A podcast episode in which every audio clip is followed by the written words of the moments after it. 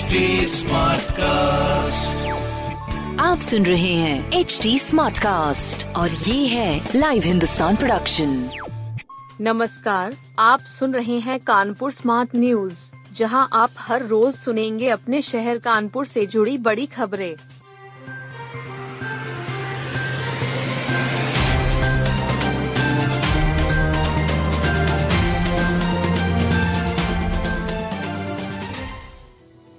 नई सड़क हिंसा में विधायक इरफान की भूमिका तलाश रही पुलिस। सपा विधायक इरफान सोलंकी की मुश्किलें बढ़ती जा रही है।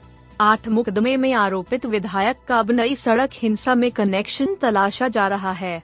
पुलिस को शक है कि हिंसा में की गई फंडिंग में विधायक की भूमिका भी रही है।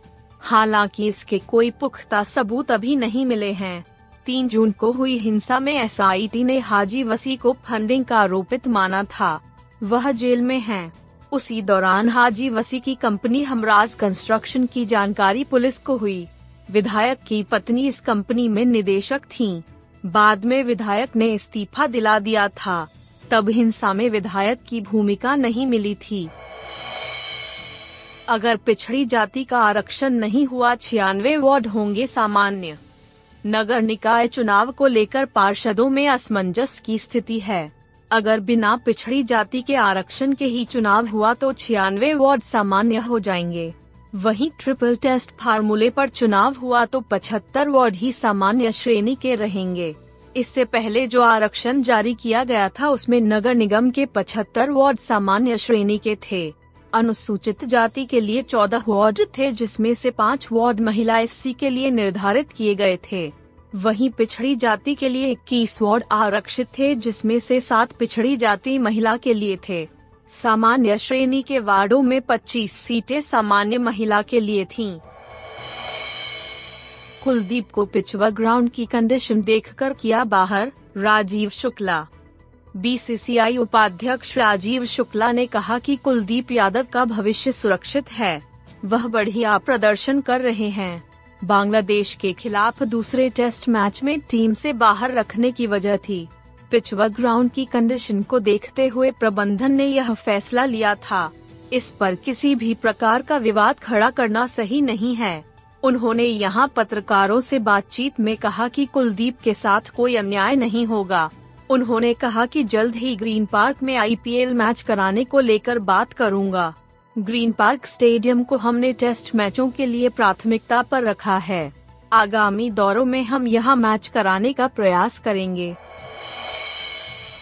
कोलकाता से आया आईआईटी स्टूडेंट कोरोना संक्रमित। कोलकाता के कॉन्फ्रेंस में भाग लेकर लौटा आईआईटी का छात्र कोरोना पॉजिटिव पाया गया है। छात्र को आईआईटी कानपुर के परिसर में ही आइसोलेट कर दिया गया है। उसका सैंपल जीनोम सिक्वेंसिंग के लिए के भेज दिया गया है। इसके साथ ही शहर में कोरोना के एक्टिव केस दो हो गए हैं।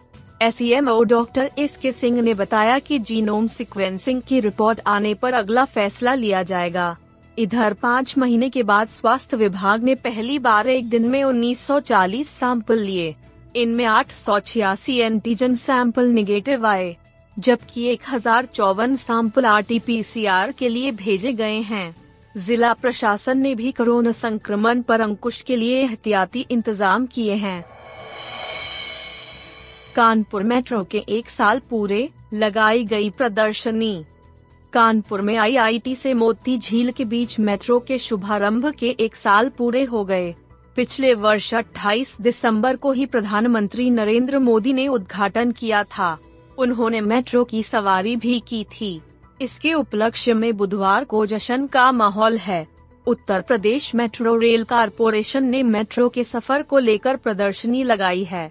इसमें शुरू से अब तक की परियोजना के सफ़र को दर्शाया गया है। इस समय चुन्नीगंज से नयागंज तक भूमिगत मेट्रो ट्रैक बनाने का काम चल रहा है। वर्ष 2025 तक दो कॉरिडोर तैयार हो जाएँगे। मेट्रो के निदेशक ने प्रदर्शनी का उद्घाटन किया। इसके साथ ही प्रतियोगिताओं के सफल प्रतिभागियों को पुरस्कार दिए गए।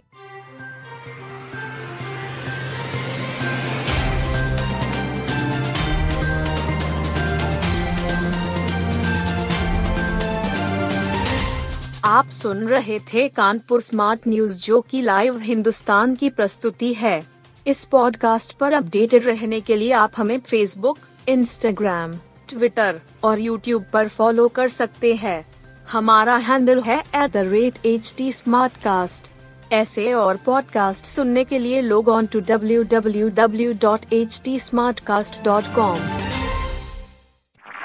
आप सुन रहे हैं एच टी और ये था live Hindustan production smart cast